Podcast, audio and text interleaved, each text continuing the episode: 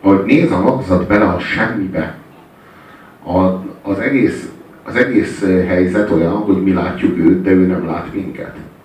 Ott bent sötét van, de mi látjuk őt, ahogyan ő a semmiben lebegve, így az ürességben néz, az embernek így önkéntelenül egy ilyen tisztaság, eredetiség, buthaság, a, a, hogy mondjam, az, az úton el nem indult, és az úton megérkezett egy és ugyanaz.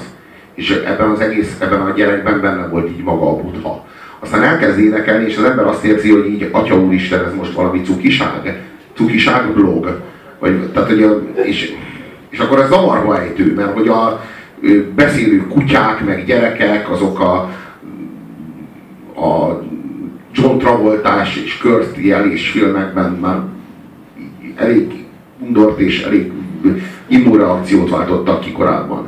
És az egész egy ilyen zavarba ejtő állapotban hoz, és így azért mondom, hol azt szégyent érzek, hol pedig egy, egy ilyen áhítatot, és így ez nehéz így igazából így elrendezni be magammal. Biztosan észrevettétek, hogy hölgyek énekelnek a messzívetek számaiban, legalábbis ebben a kettőben. A, ők, ők nagyon jó érzékkel kerülik sokszor azt, hogy, hogy feltétlenül előtérben nyomakodjanak. Szóval ez egy olyan zenekar, ahol pontosan tudják, hogy sokkal jobb lesz, hogyha meghívunk valakit, aki tud énekelni, és az majd előadja, és rengeteg meghívott ének, énekessel dolgoztak együtt. Többek között David Bowie-val, Madonnával, Nene Cherry-vel, ki, ki mindenkivel válik puskáznom kell, Sinead O'Connor, meg van a Horace Andy nevű figura, akinek fergeteges, elképesztően egyedi hangja van, de tényleg, tehát közé, az, az olyan az az ember, hogy ott, ott is azt érzem, amikor énekel, hogy nem tudom eldönteni, hogy amit most hallok, az, az rohadt jó, és, és nekem ez tetszik, vagy pedig végtelenül ciki, mert én egészen kripli-szerűen adja elő.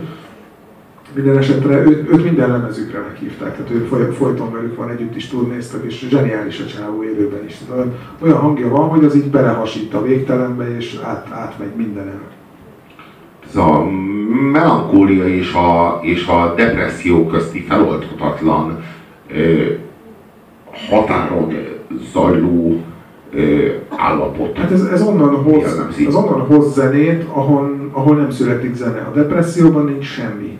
A depresszió az a fekete lyuk, ami mindent elnyel, az az érzelmi vákum, amiben az ember belepusztul az a sötétség, ahol nincs nyoma a fénynek, és a messzívetek meg onnan táplálkozik, onnan hoz, onnan hoz ki nekünk iszonyatosan szép, de nehezen emészthető zenét. De szó szerint úgy vegyétek, hogy a messzíveteknek nincsen ilyen ritmusos gyors száma, meg nincsen vidám száma, tehát nincs egy se.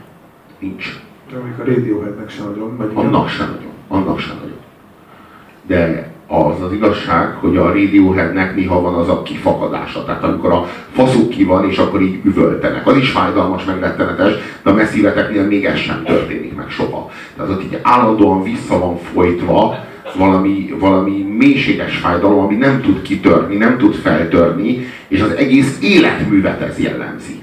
Komplet életüket ez jellemzi. Tehát tulajdonképpen az egész zenekar olyan, mintha egyetlen egy dalt írtak volna egész életükben, a Messzívetek című dalt, ami ez amit így, így állandóan hallasz, hogy hát, ez tud, tud, szóval azért ez sem ennyire homogén, nyilván elsőre úgy tűnik, hogy minden számuk egyforma, de, de azért nagyon-nagyon nagy ívet befutottak, és nekem mondom, személyes kedvencem a Mezzanin című album, azt lehet végtelen sokszor hallgatni, és az ember nem megy bele tönkre. Tehát olyan, olyan sötét, melankolikus, depresszív zene, amitől mégsem pusztulsz el.